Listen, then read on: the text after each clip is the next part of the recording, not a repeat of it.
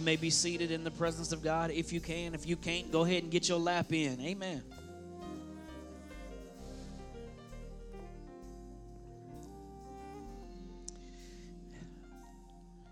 The book of Nehemiah, Nehemiah chapter 2. Nehemiah. If you're going to look it up in your Bible app, N E H. Nehemiah. Nehemiah, the second chapter.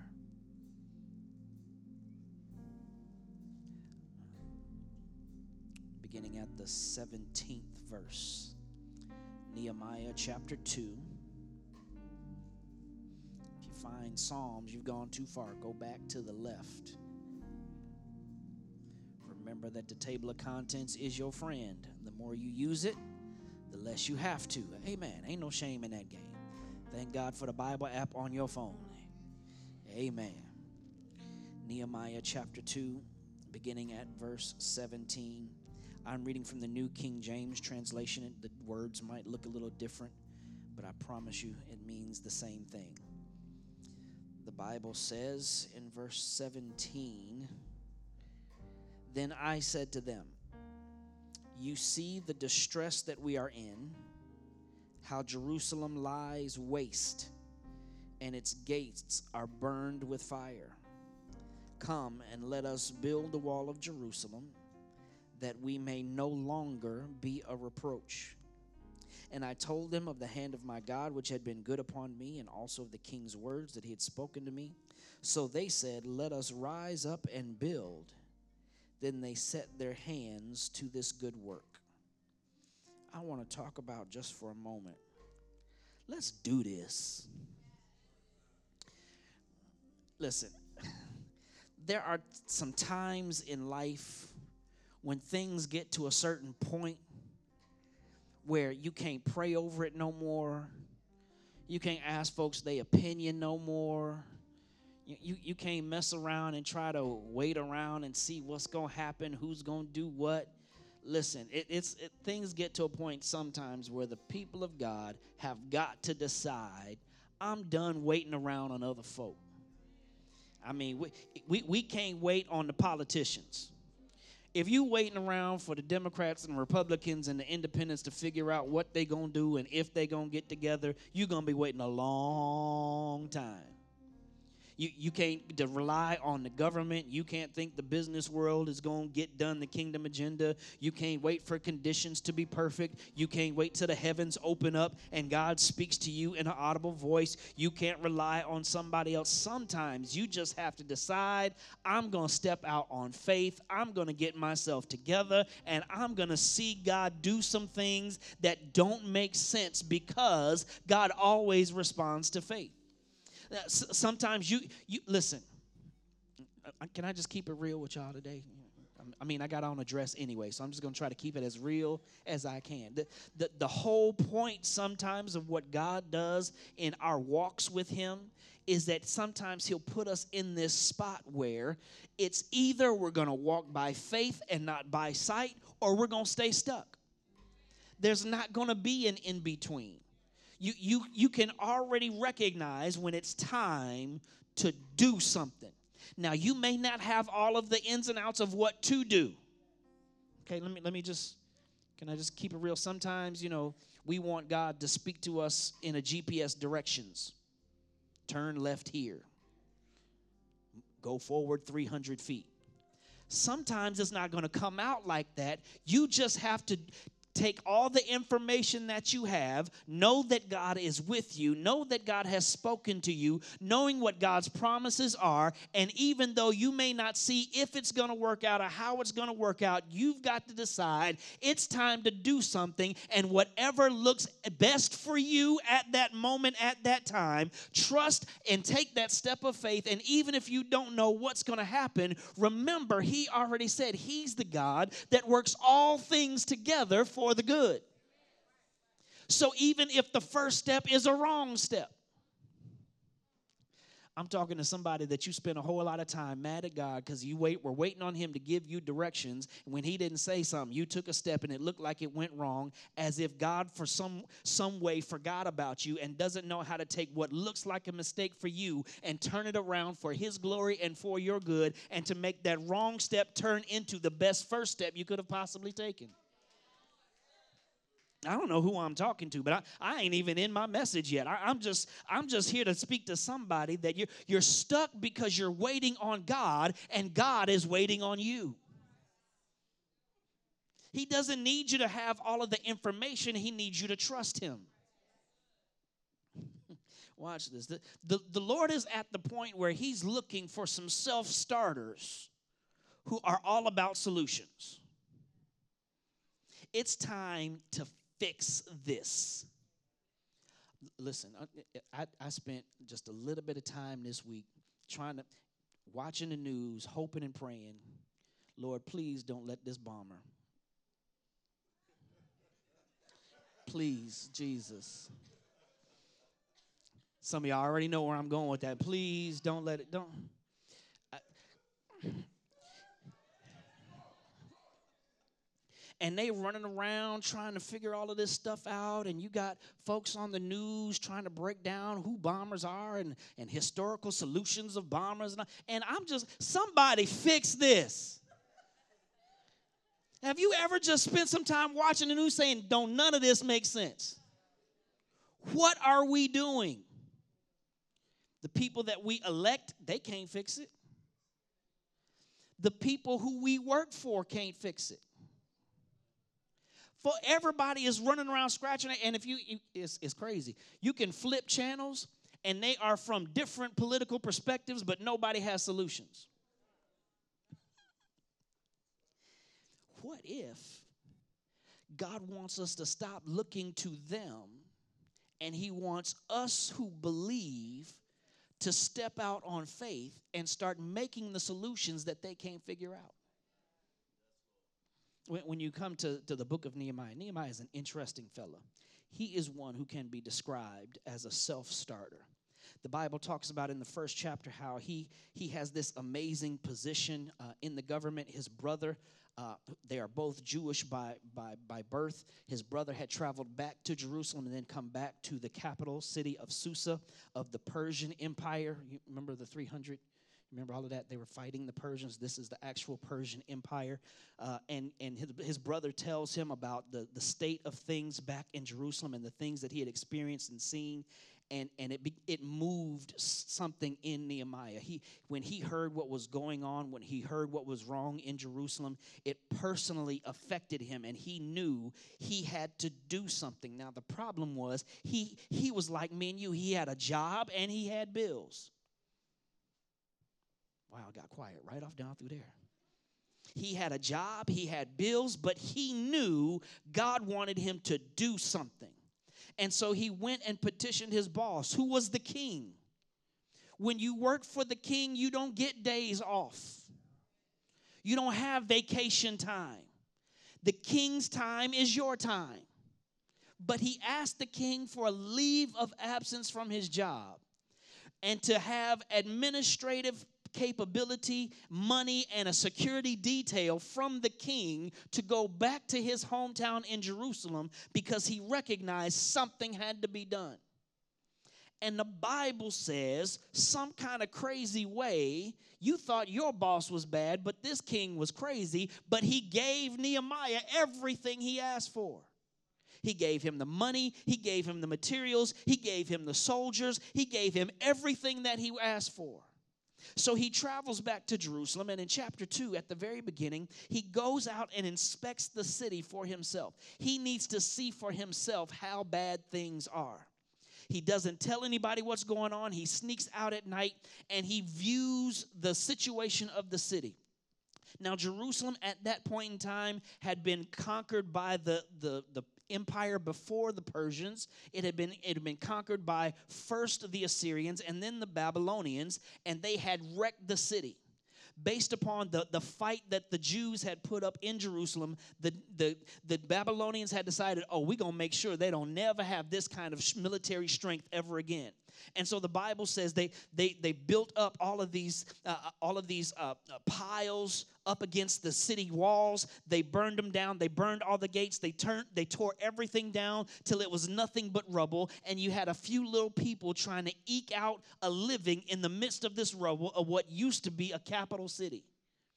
And the Bible says that as Nehemiah inspects this, as he sees what's going on, it broke his heart. Now, listen, I don't care how saved you are, I don't care how long you've been walking with the Lord.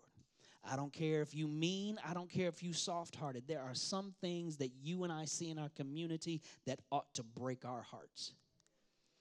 There are some conditions that, that don't, they should not happen in these days and in these times. Uh, I, I've spent 20 years prior to being a lead pastor working with children, and there's some stuff children should never have to deal with. I was I was at a meeting this week with the principal of Homestead Middle School, and she was telling me about a seventh grader who there was an older guy in the community that was recruiting them putting them in fake football uniforms and charging them $35 to go on the corners and beg for him he was charging them to beg for him. And when she asked the kid why, he said, Well, my mama gets her weave done, but I don't have any money to get my hair cut. Some of this stuff ought to break your heart. Some of this should not make sense because the Bible says that as Nehemiah looked at the situation of the city, he gathers the leaders and the inhabitants of the city together and he cast a vision for a kingdom impacting solution on that city. And he starts with, first of all, in verse 17, he gives them the challenges that they are facing that demand solutions. Look right there in verse 17. He says, You see the distress we're in you see how Jerusalem lies waste. You see how the gates are burned with fire. We got to do something about this. This should not remain as it is. He, he deals with, first of all, the distress, the emotional distress. To live in broke down situations causes emotional distress. Some of y'all already know because that's part of your testimony. You, can look, you don't even have to look out in the hood. You can look at your own life. And you know that when things are in ruins, emotionally, it's hard to deal with, to go through, and even to stomach. And some, st- he says, listen, you see these challenges that the people that live here emotionally have to deal with the burdens of living in this mess. That There are days when God directs me to drive a different way to where I go grocery shop so that I can see stuff I try to drive past. Seeing the look on people's faces for what it, what it takes to try to eke out and survive in these circumstances, somebody ought to do something he says to them, You see that Jerusalem lies waste. The idea of waste deals with what happens or the implications of drought. It's literally pointing to the economic situations and circumstances. He says, You see that we, we can't even do business in this kind of stuff. That, that people are living, that, that, they're, they're living hand to mouth. You, you see how people are struggling just to make it in this economic environment. Now, now here's the truth all of us aren't balling out of control, but all of us aren't broke. But there are some around us that if you're waiting for politicians to figure out how to make sure nobody has to live in bad economic circumstances, I've been around enough of them to know you're going to wait a long time. He says, look, look at the economic circumstances of what people are dealing with. How can you drive past this? How can you walk past this? How can you see this and it not affect you? He says the gates are burned with fire. The, the whole idea of, of not having the ability to secure yourself or to make sure that there is security in your life. That, I mean, have you ever just driven out somewhere and at 11 o'clock at night, little elementary school kids are walking on the streets?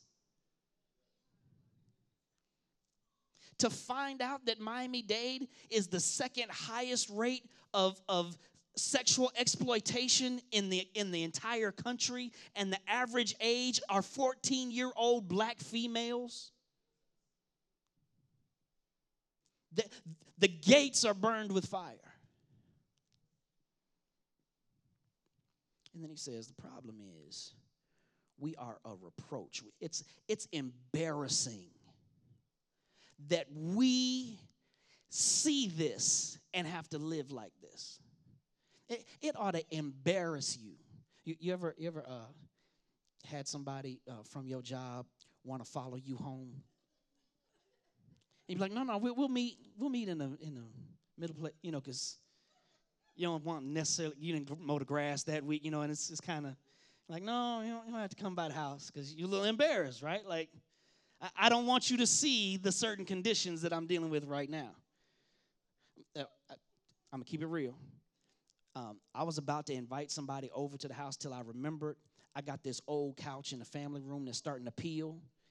And so what I'm doing is I'm putting a throw rug over, I'm, I'm putting a blanket over the little peeling little arms. And see, don't judge me, but I, I don't have money to buy a new one yet. So you just got to kind of do what you got to do to keep from being embarrassed. So somebody was like, well, I'm going to come by the house. I'm like, no, nah, I'm going to meet you at Starbucks because It's embarrassing. Nehemiah says, when you look at this, somebody's got to do something. This can't continue. This isn't sustainable. There are, these challenges require somebody to come up with some solutions. So he says, what we ought to do is we ought to do something about this. We, we ought, rather than waiting on the king, rather than waiting on uh, somebody to donate from Home Depot, we ought to be the ones to go and rebuild this wall. And just in case you think I'm just saying, well, well, I'm just coming off the top of my head and I don't know how it's going to work out. He says, let, let me tell you about the favor that fuels this solution. He says in verse 18, see, what you don't know is that the hand of my God has been good upon me. And he also told them about the king's favor on his life. See, Nehemiah had a high position in the government. He had an administrative and, and security role in the king's inner circle. So when he asked the king for stuff, the king gave him a blank check. He says, when, when you see, when, when you hear me tell you how I see God's hand directing this, that this isn't something that I'm just making up. I see God putting things in place. I see God's hand on this. I see that, that God wants to bless these efforts. He's just waiting on somebody to do something.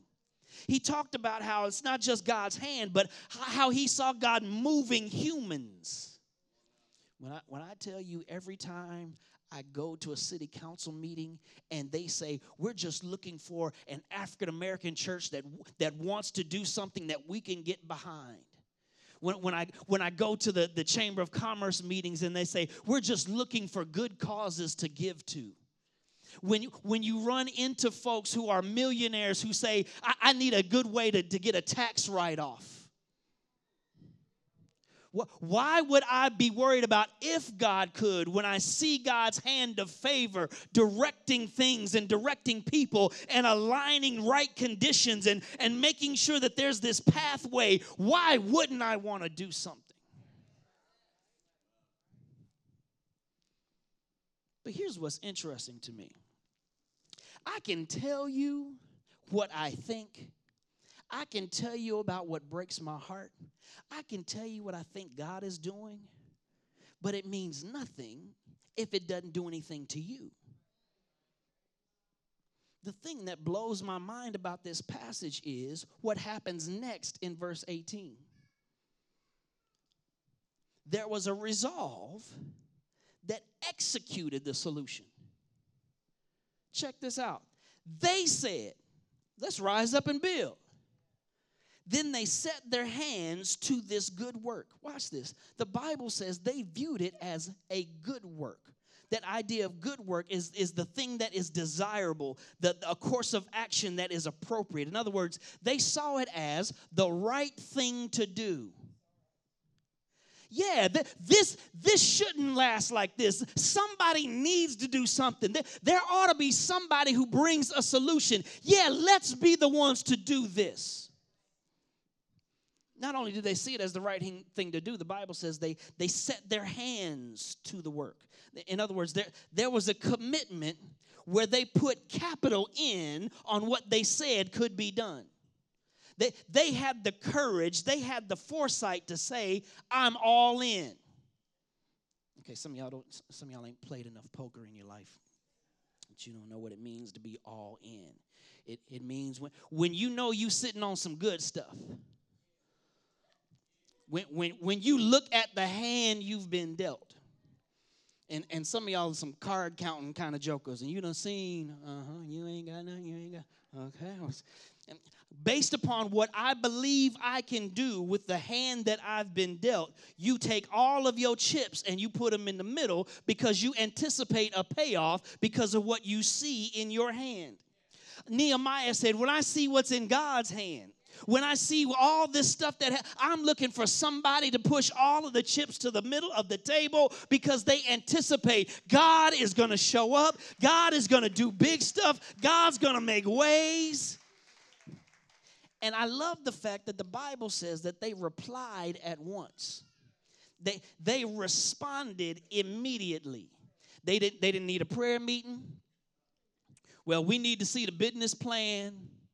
Well, I, I need to, are we going to be able to vote on this? Now, they, they said, now that we hear what God is up to, now that we see the way you see it, now that we recognize something needs to be done, they said, let's do this. Let's make this thing happen. Let's I'm all in with you. I, we don't know how, but I know that I have a little bit. I know that I have you got some too. You got some too. Let's do this thing. Let's rise up and build. Let's make this happen. Let's bring it to pass because this stuff has to stop. These babies being taken advantage of has to stop. People not having jobs has got to stop. People living in poverty has got to stop. Stop people having no place to go and no options, that's got to stop. We've got to rise up and build, and God's hand is upon us. Let's do this. I wish I had two or three folks that can say, I don't know how he's going to do it, but I'm all in. Let's do this. Let's see God bring this thing to pass. Let's step out on faith. Let's watch God do the impossible. I love talking with young people who get fired up, who say, Man, I, I would have marched with Dr. King. No, you wouldn't. In Birmingham, they had meetings to say, You will be bitten by dogs. They're going to open up the fire hose on you. But the situation changed when the young people said, Let's do this. Ain't nobody scared of them. They gonna beat us down in the streets anyway. We might as well do it in front of a TV camera and make sure everybody knows how evil they are. At some point, courage and faith have to collide and come together and say, I believe what God can do and I'm all in with whatever God is up to. I want my life to have meaning. I want my legacy to last. I, I want to be able to put in on a movement that changes a city for the kingdom of God. And if that's you, you need to just reach up to heaven and say, Let's do this. So it's Commitment Sunday. You had time to fast you had time to pray. You've heard what the vision is. You heard about this rock center, this kingdom embassy. It's not going to be just a community center. Uh, I, God gave me a picture. Remember at the end of Black Panther? remember when him and Shuri were, when T'Challa and Shuri were standing in front of the apartment building where their father had to kill their uncle. And Shuri was like, they need to tear this down. T'Challa said, No, I bought this building and that building and that building and that building over there. And, and she said, Why? He said, This is going to be the cultural outreach center for our kingdom where people will learn technology and people will learn how to self evaluate themselves and bring themselves up. It's a kingdom cultural outreach center where we're going to help the underserved in our community not get missed by the blessings that when Homestead blows up, we'll help blow it up with it. It's Commitment Sunday. If we're sick and tired of seeing folks sick and tired, Somebody has to do something. Why not us? So I'm asking everybody that has their pledge commitment card that you have it ready. If you need one, if you forgot yours, if you heard the appeal, I need you to raise your hand, and our hosts will be happy to put one in your hand. We spent three days fasting this week to hear very clearly from God what it is that He would have us sacrifice over and above our regular tithes and offerings, or to give from our 401k accounts or from a savings account.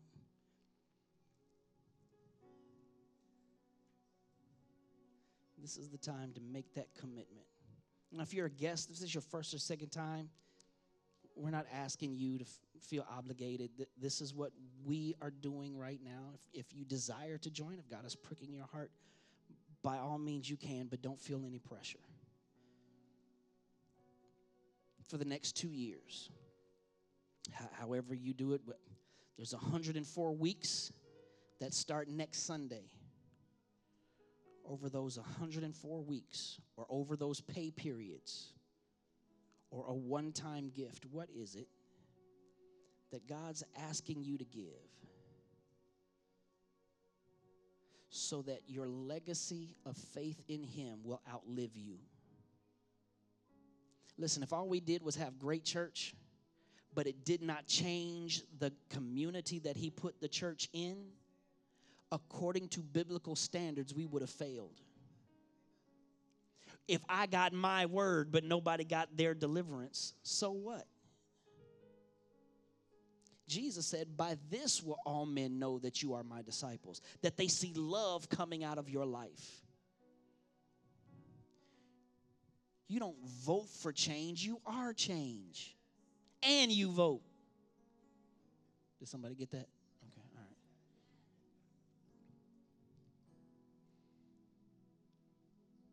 Rather than waiting on somebody else, God put us on this earth for this time to do something. Jesus said this statement Don't spend your time trying to save up on earth because there are thieves, there's corruption. The, the stuff that you save for yourself, Bernie Madoff's come and take. So why not invest in the kingdom of God? Because they can't corrupt it there, they can't steal it there. Don't have an American dream, have a kingdom of God dream.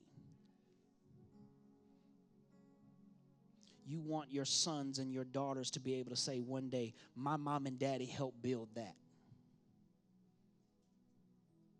seeing people's lives change, their economic circumstances change, learning how to be parents.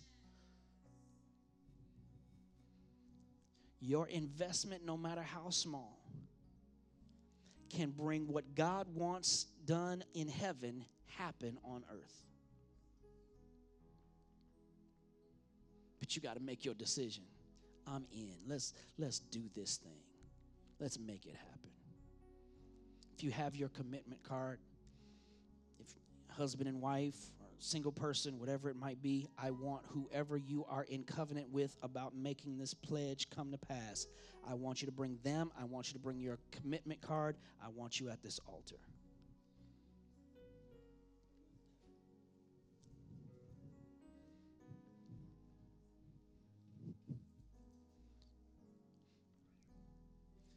I'm still going to keep it real. The number God gave me, I'm like, Lord, you gonna have to do some amazing stuff.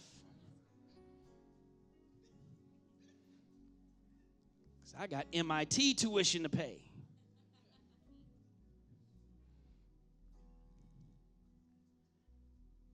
But I believe God. I want to invest in stuff that lasts beyond. Because watch this. If I invest in Him, it doesn't matter what is in my 401k account. My God is able to do exceedingly and abundantly.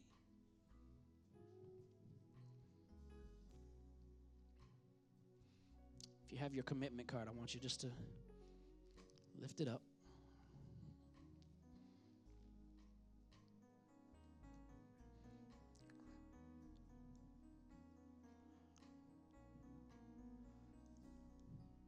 It's a symbol of our faith, symbol of our submission to Him. Repeat after me. Say, Father, in the name of Jesus, I thank you for this opportunity to sow into your kingdom. Lord, I've heard from you. This amount I dedicate to you. As you prosper me, as you bless me, I will remember to keep my commitment that I make on today over the next two years to see the Rock Center come into being. So, Lord, I thank you for what you are going to do in me, in my life, and through the Rock Center. As I trust you, I will not be in lack. I will not live in poverty, but I will watch you do more than I think possible because of my faith in you. Lord, I love you. And I receive the full reward for my investment in your kingdom. In Jesus' name, amen, amen, amen. Now, do me a favor take that pledge card and say, Lord, point at it, Lord, do this. Now, I want you to put it face down on the altar. And may God blow your mind with his faithfulness because of your faithfulness.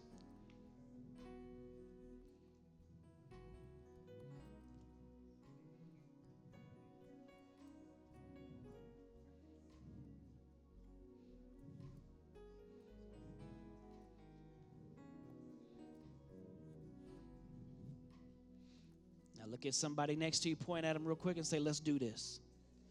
Turn to the person on the other side and say, Let's do this.